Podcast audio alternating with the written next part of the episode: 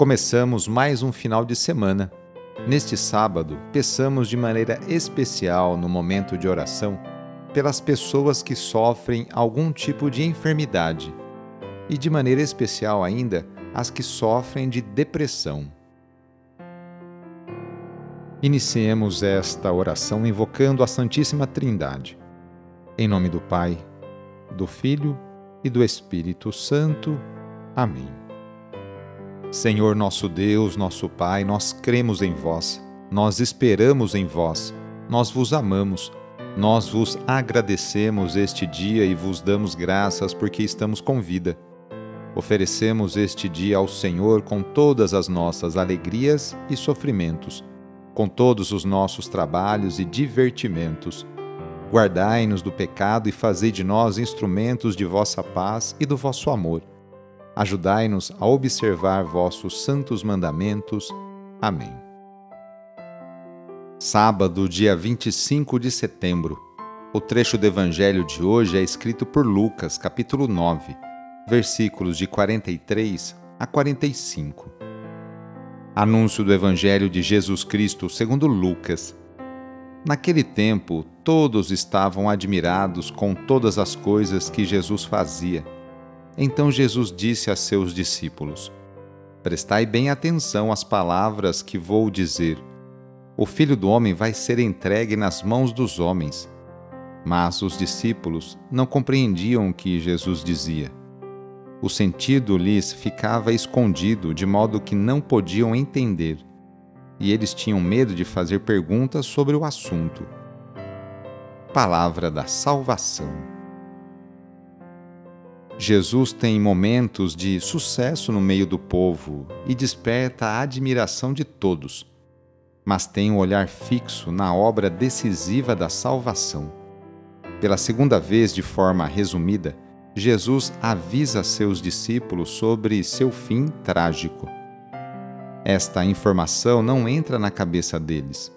Esse tipo de anúncio não se enquadra com o que eles esperam de Jesus. Não conseguem conciliar poder com fraqueza. Como pode cair nas mãos dos homens aquele que expulsa as forças malignas?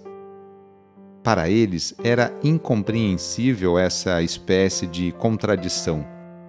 Só entenderão após a ressurreição, quando Jesus abrirá a inteligência deles para compreenderem as Escrituras.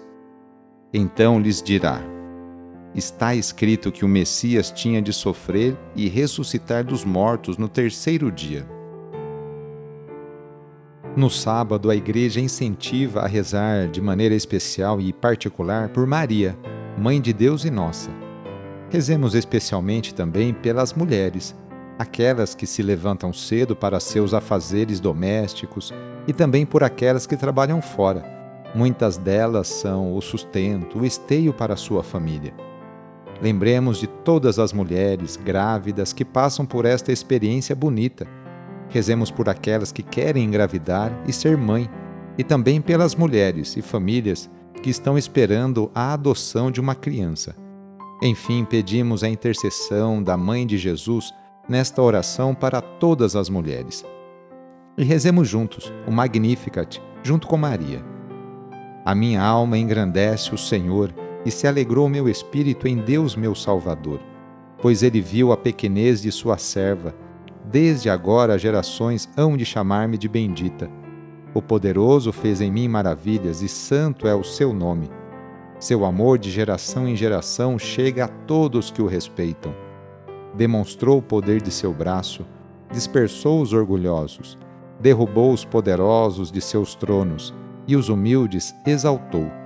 De bem saciou os famintos e despediu sem nada aos ricos Acolheu Israel, seu servidor, fiel ao seu amor, como havia prometido aos nossos pais, em favor de Abraão e de seus filhos para sempre. Peçamos a bênção de Deus sobre nós. A nossa proteção está no nome do Senhor, que fez o céu e a terra. O Senhor esteja convosco, Ele está no meio de nós. Pela intercessão de Nossa Senhora Aparecida, desça sobre você, sobre a sua família, sobre o seu trabalho e intenções a bênção do Deus Todo-Poderoso, Pai, Filho e Espírito Santo. Amém. Sou o padre Edmilson Moraes, salesiano de Dom Bosco e moro atualmente em Piracicaba, no estado de São Paulo. Que Deus continue abençoando você e sua família. Fique na paz do Senhor e em suas bênçãos, porque Ele sempre acompanhará você. Cuidado ao sair de casa. Cuide de sua higiene. Use a máscara e lave sempre suas mãos com água e sabão. Abraço e até mais.